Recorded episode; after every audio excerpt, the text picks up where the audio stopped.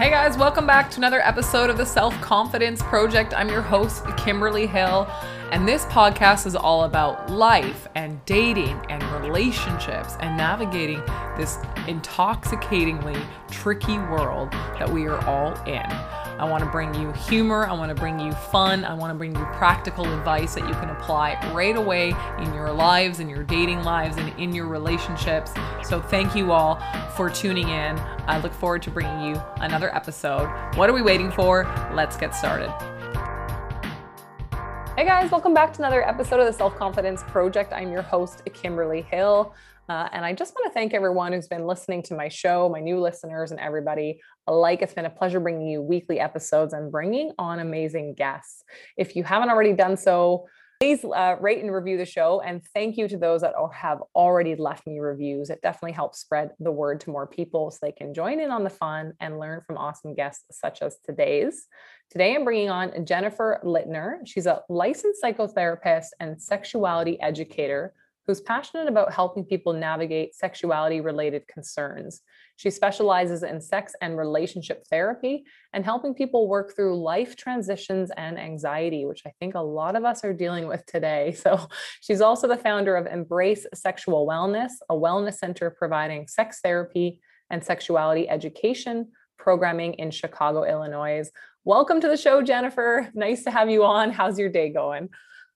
Thank you, Kimberly. It's a pleasure to be here. My day is going great, and I'm excited to dive into our conversation. Awesome. Me too. Um, before we talk about all things sex and sex therapy and life transition and anxiety and all that stuff related to what you do, um, I'd love for you to share a little bit about your story and kind of what led you to working in this particular field of sex therapy and education. Of course. I feel like I get this question so often because people are, we're naturally curious about sexuality. Of course. Um, but when I was um, early on in my career, I was working in a public health capacity doing um, sexuality education programming through peer health education um, at a wellness center on a university campus. And we started doing HIV testing. We got a grant for students to get tested for free. And I became a post test counselor and went through training to do that, which basically meant that students would come in, get tested. I would administer the uh, test and results and whatnot. And in doing that uh, post test counseling, I realized that a lot of people are feeling really anxious about their sexual health. Part mm-hmm. of it mm-hmm. you know, there's just not great. Or, I mean, I'm going to speak in the United States, but yeah. um, I, I, would imagine that may extend to Canada as well. Um, and you know there are also relational difficulties people have a difficult time bringing this up with a partner um, sometimes people were coming in because a partner stepped out and broke a relationship agreement and so they were then vulnerable for um, potentially contracting sti or whatnot mm-hmm. and so you know all of these things i think really led me to explore something beyond sex ed but the sex therapy aspect of things of yeah. You know, i really saw these things connected and so I went on to do a lot of training and schooling, and it's a lot of history uh, after that. But that's really what like my origin story began as I kind of fell into sex therapy uh, by a way of being an educator and in public health, which I think is a really common place a lot of people yeah. enter this field. So not only just like helping people understand it, but then when people come to realize or learn about themselves or sex or sexuality, then helping people deal with the emotions that come along with it, right?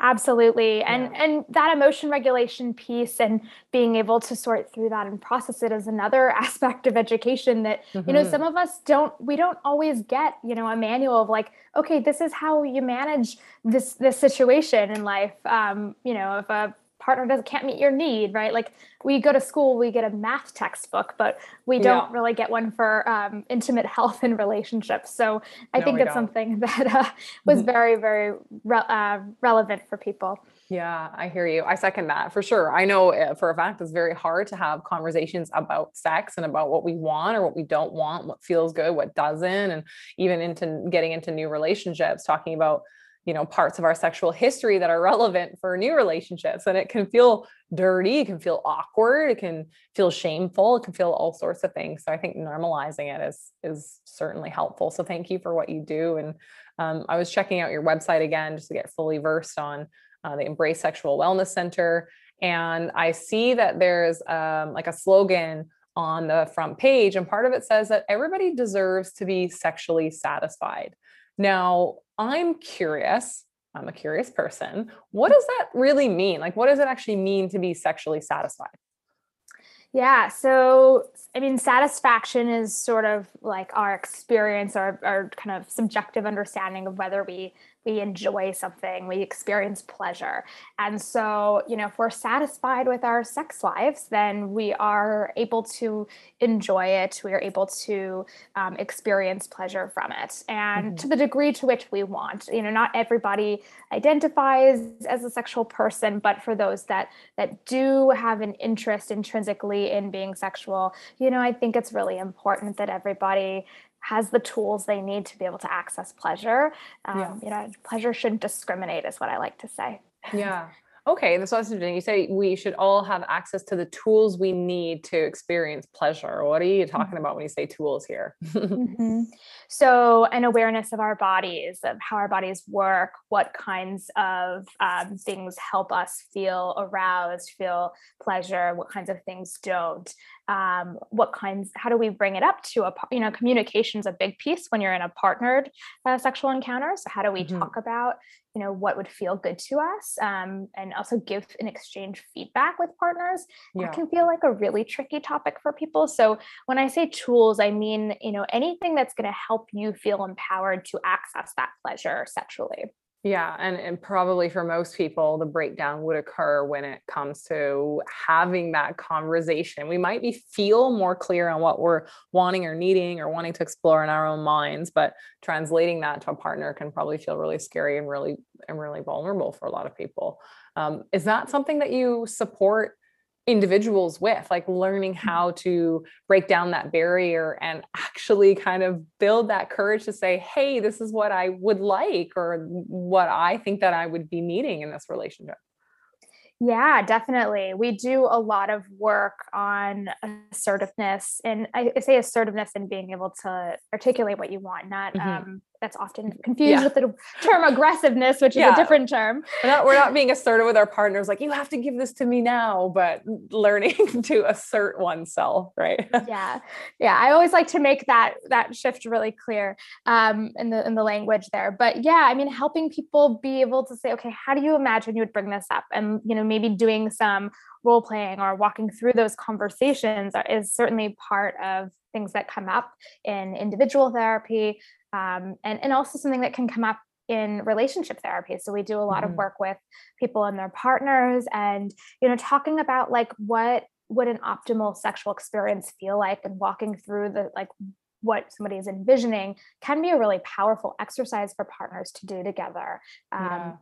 especially if you're trying to build more awareness about that together yeah, of course. Like uh, share, letting your partner into what your mind is creating as a desirable experience, and then actually figuring out how to put that into play and into practice. I know it's a hot topic because I mean, I, I coach men, and mm-hmm. one of the more common things I am seeing just recently, just maybe even in the last six to seven weeks uh, with the clients I'm speaking with, is this kind of mismatch in sexual compatibility where in this instance the men are wanting to have sex more frequently with their partners than what their partner is wanting. Is is is that pretty common in terms of this like kind of sexual mismatch in terms of how much one wants versus the other? Do you do you see that a lot jennifer yeah, mismatch in sexual desire is really, really common, and it's not tied to one's gender identity in any mm-hmm. particular mm-hmm. way. And that's something that we've seen in research. You know, I think you're talking about working with a lot of men, but you know, there might be other folks who who find themselves in relationships where who are not men and are also experiencing you know higher mm-hmm. desire than their partners. Um, but you know, the reality is is that it's very very hard to have the exact same level of sexual interest every single you know week of the year however yeah. long you've been together. Like that why is, not? Why not? Come on why, why not? not? Why not? Right?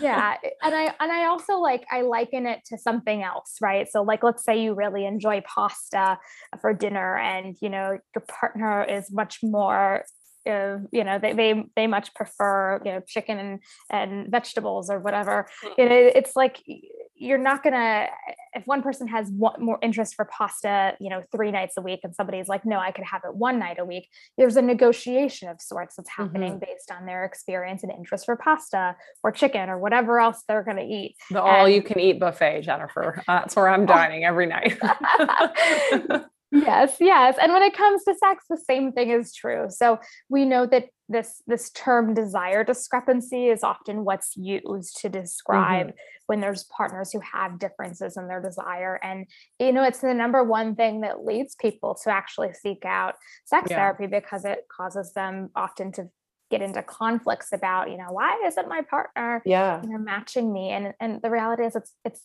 it's okay for there to be a mismatch. It's really about how you navigate it and how you respond to it that's most important. How would one at least start that journey of navigating it? I'm going to give you a scenario here. Um, mm-hmm. and this is a scenario that came to me maybe a few weeks ago. So, couple has been in a relationship for six years. Um, they are now talking about marriage and having children. They are very committed to one another. However, on the gentleman's side, he recognizes that recently, and when I say recently, in the last three years of their relationship, they haven't really had any sex at all. Yet mm-hmm. here they are talking about marriage and having children, and his logical mind goes, How are we going to have kids if we're not having sex? We don't seem to have sex. And he expressed to me that his concern was that his partner says to him, Well, it's not that I don't want it, it's that I don't feel good about myself and my body. So, just not that I'm needing a whole session from you on this, but and I, I love that too. But I'm I'm just curious, like, where does one start when they are in a situation like this? How do you even take the first step here? Mm. Well, I think it's really important to acknowledge that all for the most part, all sexual dynamics are part of a larger relational dynamic. Mm-hmm. And so, you know, it's not one person's fault that this is happening, right? It's like it's a relational concern yeah. and it should be addressed that way. Um, you know, somebody could try to do everything they want to try to woo their partner, but if mm-hmm. there's that something else going on that that partner is not part of the work, then you know it may be very unsuccessful um, in terms right. of that's approach. So I think first being able to recognize and name that this is something that's on their minds and saying, you know, look, like we haven't connected this way in a really long time. And how do you how do we feel about that? And is this something that, you know, we want to think more about or to work on? Um, you know, not only for the sake of um, if it's a hetero couple like reproduction but you know mm-hmm. also thinking about down the road if, if that's something that's important to them to have a more active sexual life yeah i'm hearing you use a lot of that we language like how do we tackle this mm-hmm. together what if i'm just thinking off the top of my head what if one person isn't wanting to tackle it what if they're just saying like they're stubborn in the sense that they're like i don't maybe stubborn is not the right word but they're just going no, it's not important to me. I've changed mm-hmm. my mind. Maybe in the first three years of our relationship, that was a high priority for me, but that's not how I'm feeling and that's not what I'm wanting now. What do you what do you do now? Yeah, I think this can be, you know, really tricky when when partners don't have the other person's buy-in. Um, mm-hmm. But I think, you know, it's important to understand what is sort of underneath this, you know, the the the concern or the, yeah. the, reason why. I mean, usually a lot of partners talk about things in a more like surface level way of like, well, I want this to change mm-hmm. because it's important to me. But that's like, that's pretty like basic, right? Why is it yeah. so important? What is it about connecting sexually that that does for you? For some people, being able to connect sexually is like the way that they feel connected and love in, mm-hmm. in like an intimate way, and they don't find it they haven't really identified other ways of getting of connecting that allow them that same to get to that same place and so mm-hmm. you know i think being able to talk about like on what is sort of the meaning of this for um, each person as well as like okay if we don't address this like like i understand that you know you don't want to but you know if we don't address this what might it look like you know six mm. months from now a year from now and you know, expressing any feelings that come up right like maybe yeah. there's some worry about that i worry about us you know not being able to connect in this way that i worry i would become so distant from you that that will have an effect on the other parts of our relationship and, mm-hmm. and i don't want that to happen right so it's i think painting kind of the picture of like why it's so important and you know maybe also thinking about what working on it can look like because maybe it sounds it's like one person's thinking it's a lot scarier than it actually is. Yeah like what does working on it mean? Like oh no we're dragging ourselves to some kind of uh, you know awful counseling session every week where I'm just being told I'm an awful person, right? like most people might picture that as what's happening when they say we need to work on it. yeah. And I yeah. think there's a lot of misconceptions about mm-hmm. counseling mm-hmm. and, and therapy. And I also find that like with relationship and sex therapy, there's a lot of ambivalence that people have. You know, I think people are really, really afraid that a, a therapist is going to tell you like everything's wrong with your relationship or, mm-hmm. you know, and that kind of we're already as a as humans pretty sensitive to criticism so fearing that is just going to make you like want to take steps backwards yeah. um, but in my experience that's like hardly ever how it works so um, you know it's like there's lots of i would explore and unpack also any stigma or any potential reasons why yeah. you know ideas people have about therapy because that um, that can also get in the way but there are also like sex coaches out there there are retreat programs there's books there's you know weekend intensives like there's lots of other options to consider if therapy isn't your jam so you know i, I think that that's important yeah. to consider too yeah it can actually be approached and you can have a lot of fun doing it i recently watched a um, maybe a five part series on Netflix. I don't know if you've come across it, Jennifer. It was done with Gwyneth Paltrow called Sex, Love, and Goop. Did you by chance see that?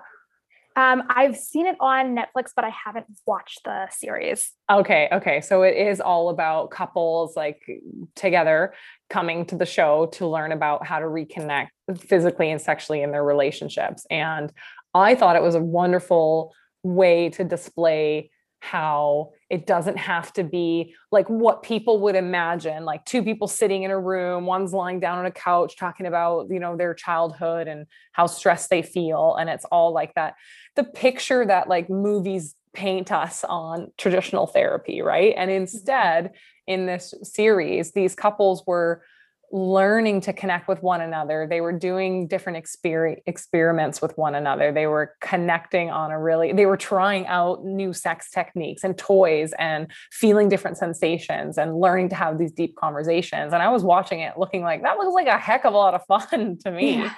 Um, and so I think it's important to note that it doesn't ha- it doesn't necessarily like going and getting support in this area of your life for a couple uh, doesn't have to be dry. The experience does not have to be dry and painful, right? No, and I don't think it ever should be. I mean, I think mm-hmm. there's certain things that inherently do feel like emotionally painful about mm-hmm. feeling distant from a partner. Um, you know, sometimes that depends on the stage at which people kind of come in for therapy, but um, yeah. it, it shouldn't feel it shouldn't feel dry or you know disconnected from the therapist. I mean, you should you should find someone who feels like a good fit in that way. Um, and if they're not, it's absolutely okay and encouraged for you to find somebody else who might be a better one. Um, yeah. So I always tell people that, you know, the fit we have with a therapist or a coach or whoever is going to be, um, you know, really, really impactful in the outcomes. So, yeah, you know, 100%. Yeah, you absolutely have to feel like you want to be there and comfortable in that space. Otherwise, uh, particularly talking about something deep and vulnerable like this, I just don't think it's going to click, right? You might take something out of it, but you also might come out of it feeling worse in that scenario, right? Yeah, yeah, yeah. And I think the other thing that I would like keep in mind related to this topic too is that so so often partners come in when it's been like way too late mm. partner like they'll let a concern go on and on and on and it's, if it's been you know, you go to therapy and the classic examples like, okay, you've been together 10 years, the concern's been going on for nine, right? Like yeah. it's a lot yeah. harder to address when this is like, you've been together for five years and this has been going on for the past four months um, you know it's a being proactive it really nip it in the bud right like in, mm-hmm. in the example i shared with you it had been about three years now and that's mm. half of their relationship and it's like now they're considering marriage and it's like oh that's the trigger to say okay we've we've been ignoring this for three years now let's go deal with it and i would imagine that would in a way make it tougher right because mm-hmm. there's a lot of built up emotions on both sides mm-hmm. um, having you know never really dealt with it in a in a loving caring manner um, when we talk about supporting people you say you support individuals with life transitions and anxiety and all I know is that we're in a very strange time to be alive. It's a stressful time to be alive. Rates of technology are changing. We're dealing with a pandemic. We're dealing with mistrust all around the place, social media in our face. Uh, anxiety is on an all time high. When you say you support individuals with life transitions and anxiety, do you mean how this impacts their uh, their sexual relationships or what's causing it's what's causing a disturbance in their sex lives? What do you mean when you say you support them around this? Yeah. So a life transition is really anything that can happen in your life that you are having that's causing you to change or adjust to something new. Mm-hmm. um, and so you know it, it, may be related to one's sexual life it you know indirectly or directly but it also may not. So you know a, a, whether someone is um, you know going through a divorce they're going they're getting engaged they just um, had a baby right like these are common life mm-hmm. transitions mm-hmm. that people experience that you know may cause some anxiety distress etc and some of that could be related to their sexual life but you know more often like we're treating the distress around it because um, that's you know what is often most disturbing and frustrating mm-hmm. for people Got it. So, you know, getting a new job or even moving overseas. But um, I guess mm-hmm. what I'm curious there is does this typically have an impact on people's libido and their desire? I mean, when we're feeling stressed out, I imagine that it's not synonymous with also feeling desirable or in the mood. So, mm-hmm. is there like a correlation between high levels of anxiety and low libido, or is that something mm-hmm. I'm making up in my head? yeah, yeah. So there's there's it's interesting. There's research that says that when someone is has more stress, um, that they will seek out sex more. But there's also mm. research that says that when they're more stressed, that they will shy away from sex retreat more. from it right yeah. okay so, so what really... camp do you fall in basically? So i i'm not on a, a, team per se. I just sort of you know recognize that people's relationships to sex are different. So like yeah. for example when our, our brains when we're feeling stressed our brains are functioning you know at a different uh, capacity you know or we're kind of um, limited in a lot of ways because we've depending on how stressed we are we may be functioning without as much um, you know prefrontal cortex and executive functioning if we're you know um, really really active.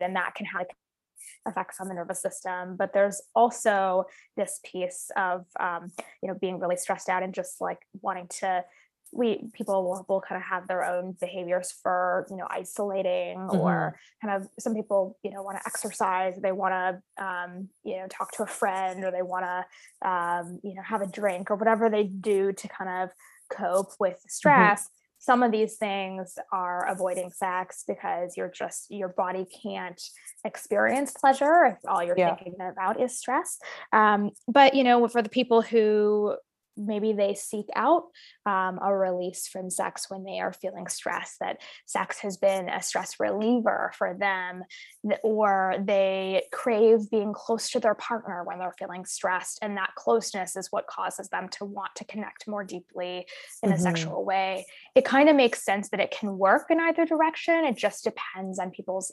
relationships to sex and, right. and their what happens for them when they're stressed out. Um, but you know, it, there is research that suggests it can go either way. Mm-hmm. So um, yeah, I'm not I'm not on a camp. I'm more of like a this I can report what the research says and you know understand from both parties how that works. I'm team have sex. No, I'm not on a team. I'm I'm team whatever an individual needs to do to create better wellness for themselves.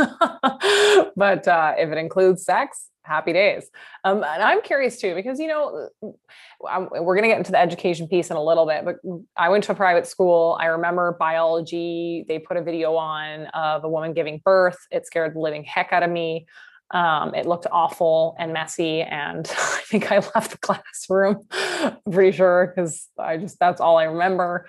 Um, and then I don't really remember much other education around it. Now, uh, what I'm leading into here is when we say sex, I'm curious what that definition really means because I think traditionally a lot of us understand sex to mean purely intercourse, right? And as far as I'm aware, and the knowledge that I'm gaining recently, is sex is a lot more than just that. So, coming from yourself, being a licensed psychotherapist, being in this field, how do you describe and share what sex actually is and what it what it means? Yeah. So sex is a really um, broad term and has multiple meanings, right? And so I often think about sex as um, having different elements to it. So um, when we think about sexuality, we think about um, the, the, there's like sexual health and reproduction, which is one piece of it, and mm-hmm. that's you know the behaviors we're engaging in. It's our anatomy. It's contraception. It's all of it's all the information that a lot of things that should be thoroughly covered in a sex ed curriculum. Mm-hmm. But there's also these components of sexual identity, right? How do we identify what our what is our gender, our orientation, um, pieces like that. There's also intimacy, which you know covers kind of how vulnerable we are and having these kind of intimate relationships. And then there's also pieces like um, sexualization, like how we experience media or flirtation, um, you know, we think of like pornography, um, sexual imagery, and there's also sensuality that's involved, which is, you know, more about kind of our own arousal experiences. So there's like all of these things are part of sexuality. Um, and so sex per se often gets used to refer to like what we're doing with our bodies mm-hmm. or our biological sex which is assigned to us at birth and you know for some people the, the way that we the way that they have sex is through intercourse, but that's not the way that everybody has sex. There's lots mm. of things that can feel sexual for people. And so um, I think when people say, you know, we had sex, one of the things that I always like to understand is like, what does that mean for you? Because, yeah, you know, that's a broad, it's broad term and um, all those different things can kind of be wrapped into it and so that's that's my long answer yeah well i'm always curious when people say oh man like especially when when you're dating and you're you know girls are gossiping and sharing their stories and you know men are talking about it and they say oh man it was the best sex i ever had what I'm, my little noggin is going like, what do you mean? What was what was the best part of it? Like, are you talking mm-hmm. about like just having intercourse and that was mind blowing, or was it the desire and the flirting building up to it? Was it the role playing? Was it the toys? Was it um, touching feet under the dinner table? Like for me, I'm like, is it? I'm starting to view it as such much a much bigger than I maybe thought it was before. And so I'm just curious about that. I mean, do do people come in as couples and say, hey, the sex isn't great, or we're not having sex, and all they're talking about is we want to have more intercourse? Or are we having conversations now where people are going, where is kind of the sensuality and the effort and the flirting and the other parts of it?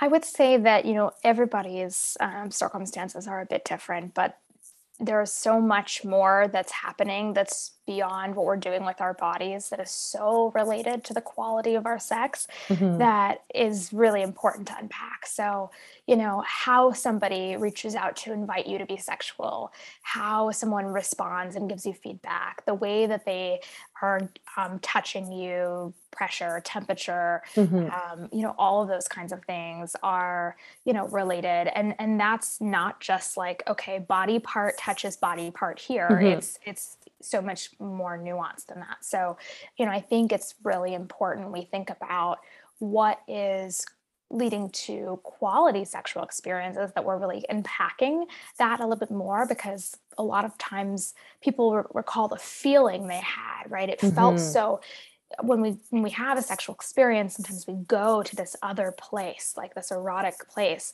and it feels really exciting it feels mm-hmm. really intense or it can feel that way and so people often remember the feeling and they're talking about oh i had this great sexual experience and that's i think what kind of leads to that but it doesn't really mm-hmm. leave us with much understanding of what they're talking about yeah yeah so yeah. or it leaves you to, with the, to the imagination of what they're talking about yeah was it did it feel good just physically or was it feeling good because you're feeling really connected or all the other things that lead up to it and i just i just i'm i'm fascinated just I'm surprised that I had a little bit more of a limited understanding. I didn't grow up with a religious background. I wasn't shamed mm-hmm. for talking about sex or anything like that. I just, I kind of just thought it was one thing. And mm-hmm. off I went on my life, just assuming that was the narrow definition of it. And I feel like as I'm getting older, I'm being so enlightened to just the world that it is. Um, and I find it really fascinating. Uh, and one of the things I know you mentioned is you say you help people love energetically. What mm-hmm. does that mean? so, I really believe that putting love into a relationship is an action, right? We often think about love as something that we want or something that we have, a noun. But when you're loving someone, you need to work on loving them every day. Mm-hmm. It's not, it's a practice, it's not something that's passive. And so when I think about loving energetically, what it means is really energizing, putting that energetic energy into the love and the practice of loving somebody.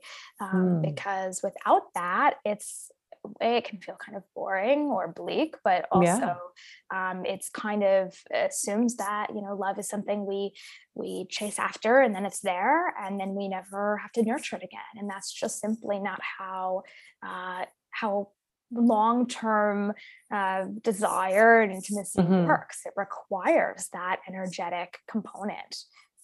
Yeah, yeah, I fully agree with that. I, I know that a lot of individuals we get into that phase when we're quite infatuated with somebody in the beginning uh, we call it that chem we have it's high chemistry or we have that spark and now the spark is gone or um, you know the the early days are over or what whatever people refer to and they go oh, now it's just boring and flat or i feel like i want to be in a new relationship and seek that high again but uh, i'm recognizing that it's like no you can you can keep that spark alive you just have to work to keep it alive, right? It's like a, a, plant. You can leave it in the corner and water it once a year. It might stay alive. It might. it's it a really not. hardy plant. yeah, that's the kind of plants I have in my place. The ones that like you basically ignore and they flourish. Uh, but uh, but yeah, and it's like you nurture it. You feel feed the soil. You give it tender, loving care. You look after it, and it's the same thing for our relationships and the way we love one another. And it's the same for our relationships with how we feed each other um, in that also that physical intimate and emotionally um, special way. So I, I, really love that. Just like can you give some examples of like what just off the top of your head and maybe even something you've shared with a uh, client before but like if someone says okay i want to learn to love my partner more energetically. Okay i want to learn to give back and like mm-hmm. nourish this relationship and anything is on the table right now, right? What's mm. something that someone can do? Because I know men like ideas, I like ideas. Yeah, yeah, yeah. Well, I think first you have to understand like how your partner feels, like experiences love. Okay, right? they love um, everything right now, Jennifer. They, they love, love all the things.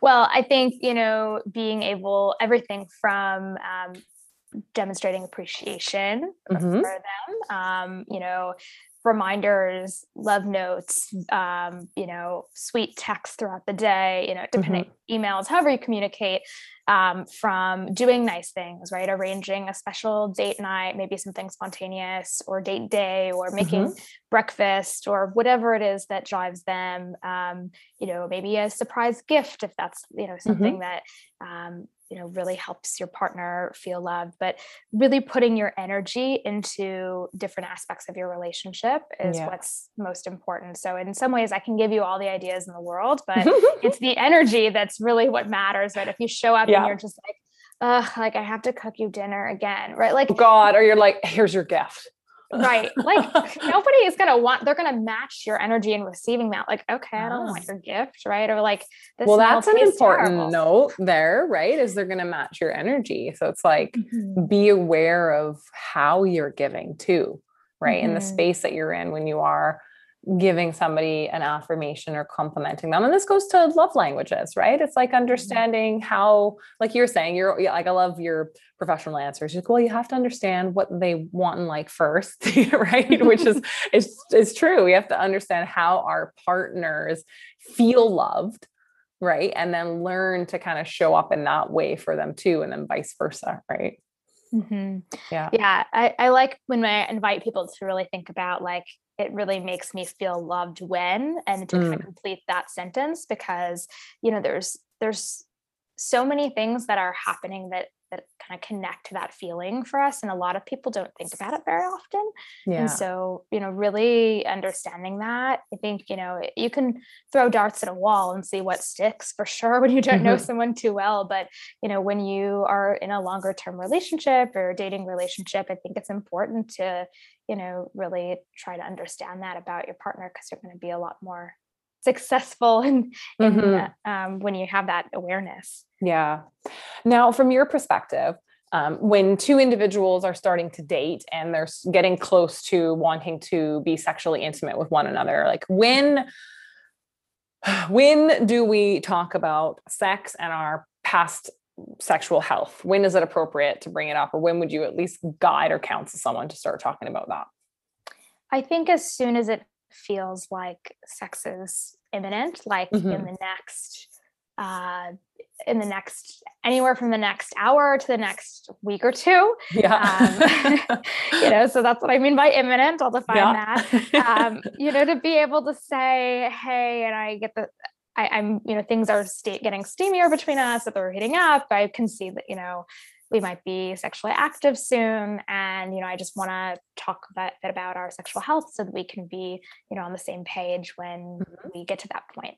Um, and you know just being able to talk about you know when was your last uh, screening sexual health screening? Did you get tested? Um, results? Are there certain things that um, any kind of chronic health issues that you need to kind of think about when you're being sexually active? Mm-hmm. Um, and you know what kinds of contraception or barrier methods do you plan to use to help people feel uh, safe and uh, and also connected during that time Gotcha. Okay. So definitely before have it, be honest.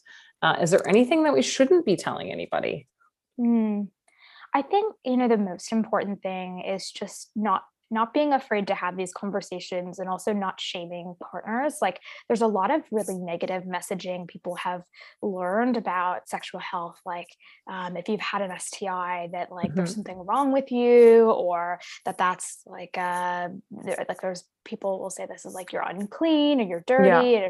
or or the opposite is is true. Like oh i've been tested i'm clean no you're not like clean you just had you know a, a test and it was negative so just yeah. say what the answer was because it, it suggests that somebody you know who has an sti is dirty and that's not true it's not about like cleanliness uh, mm-hmm. infections mm-hmm. are infections it's like saying somebody has had a cold um, you know and we Got all get colds so yeah um, just taking any kind of shaming language be, out of it and being really um, open and honest with your partners because you know yeah. it's just going to allow for a more comfortable sexual experience uh, afterwards. 100% I agree. And I think at this point, you might even recognize a red flag too. If you are having that conversation, you are getting shamed by somebody or they are saying inappropriate things to you at that point, then it's like, I guess in my opinion, I'm like, get out of Dodge now because you don't want to be active with someone that you know isn't compassionate towards you either right Yeah, I think yeah. it's important to note that. And, you know, also, I think it, again, we've kind of talked about feeling unprepared for these conversations. So sometimes people do feel nervous and mm-hmm. caught off guard. But I, I, do think, you know, there's a difference in giving people the benefit of the doubt of feeling nervous versus like they're actively, you know, defensive or rude towards you about it. So, um, you know, just kind of keeping in mind that, you know, these are vulnerable conversations. You may not know each other all that well yet, depending on how long you've been seeing each other. So just kind of being um, compassionate towards yourself during that yeah. experience. I agree. So this kind of bridges us into a little bit on sex education. I know it's a big part of what you do, um, and I know that you've got a course mm-hmm. right out on sex education, but for parents to walk their kids through, or to kid, or for young adolescents to go through on their own. Tell me a little bit about it. I think it's called.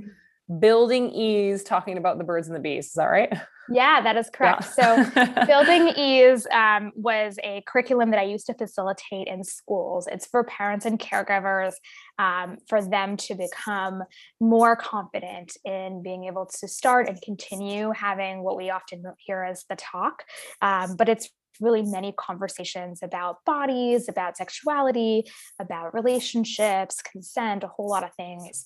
And, um, you know, one of the things that I've found in my work is that so many partners feel unprepared for navigating their own sexual lives that when they go to have a child and then, or, um, you know, start to talk to mm-hmm. their young people in their lives about these things, they feel terrified and unsure where to begin. Totally. Like I, I would imagine terror, terror would definitely set in.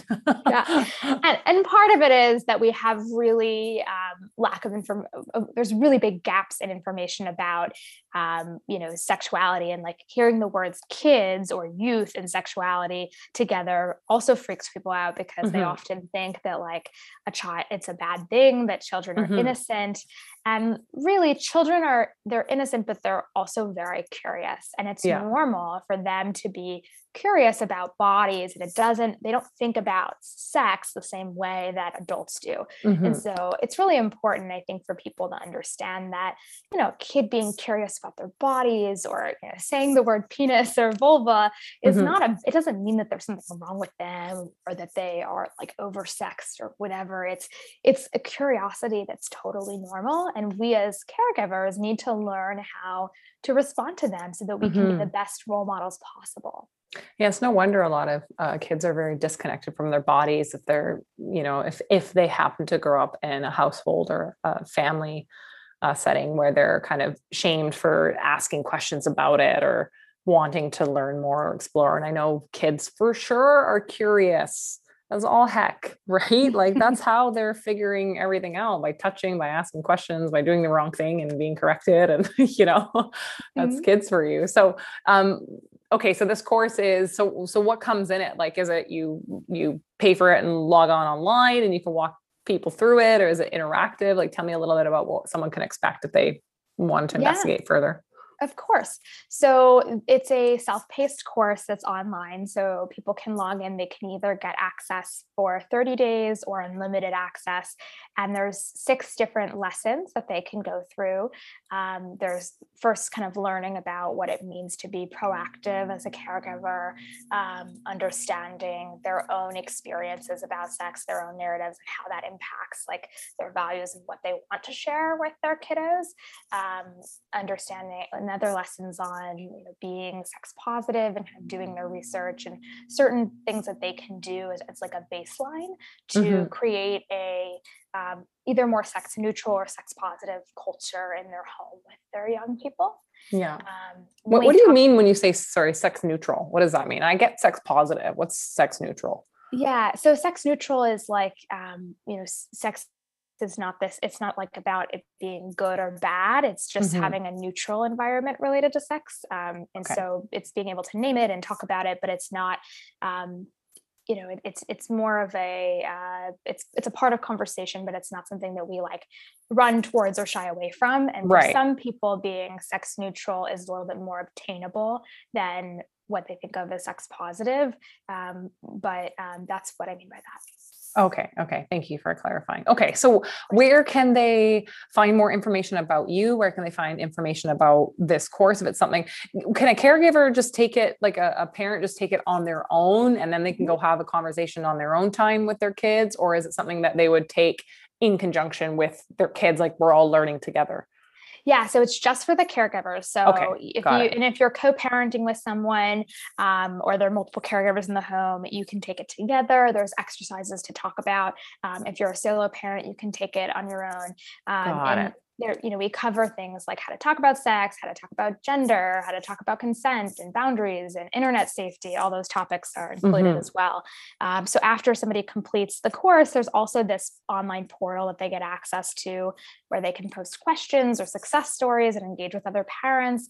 Um, and that's a way for them to kind of engage um, with the group. So um, in order to learn more about it, they can find out um, if they go to building ease um. That will be the best way to bring it to the website where they can learn more about the course um, and the different options. Um, Got it. And I feel like this like is a perfect kind of loop to what we first started talking about. I mean, if caregivers and family members were able to understand sex education and sexuality and sexual health a little better we were able to communicate that to our kids as they grow up then i would imagine that as we get into our intimate relationships and adulthood we would feel a little more equipped to have these conversations we might be able to be a little bit more assertive, right, in those conversations, not aggressive, but assertive yeah. when it comes to what we like and don't like. And I imagine that would help with a lot of the stress that a lot of uh, individuals deal with when it comes to this topic in their intimate relationships. So go check it out. Um, I don't have kids, but when I do, I definitely am going to figure out how to have these conversations versus avoiding them, which I think a lot of people do because it's like, oh, it's awkward. What do we do? how do we have this conversation? So that is something I'm actually going to introduce to my sister who has two little kids uh, as well, which I think would be really beneficial. So thank you so much for coming on and, and talking about all of this stuff and answering all my questions. And um, really appreciate you showing up and sharing this with the audience. And um, outside of finding the course, where else else can I point them if they want to learn more about yourself or reach out to you individually? Of course. So our website is embracesexualwellness.com. There's more information about me, our therapy practice, as well as sex ed programs that we do across the world.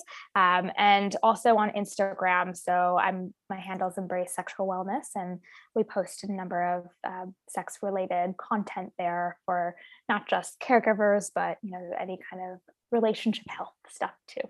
Awesome. Cool. I'll make sure I put all the links in the show notes as well. Jennifer, thank you so much for coming on and sharing your uh, time with me today. Um, everyone, thank you for tuning in and listening to the end. I'll have all the links for you to reach out to Jennifer in the show notes. And thank you very much for being part of the show and look forward to sending you another episode next week. Ciao.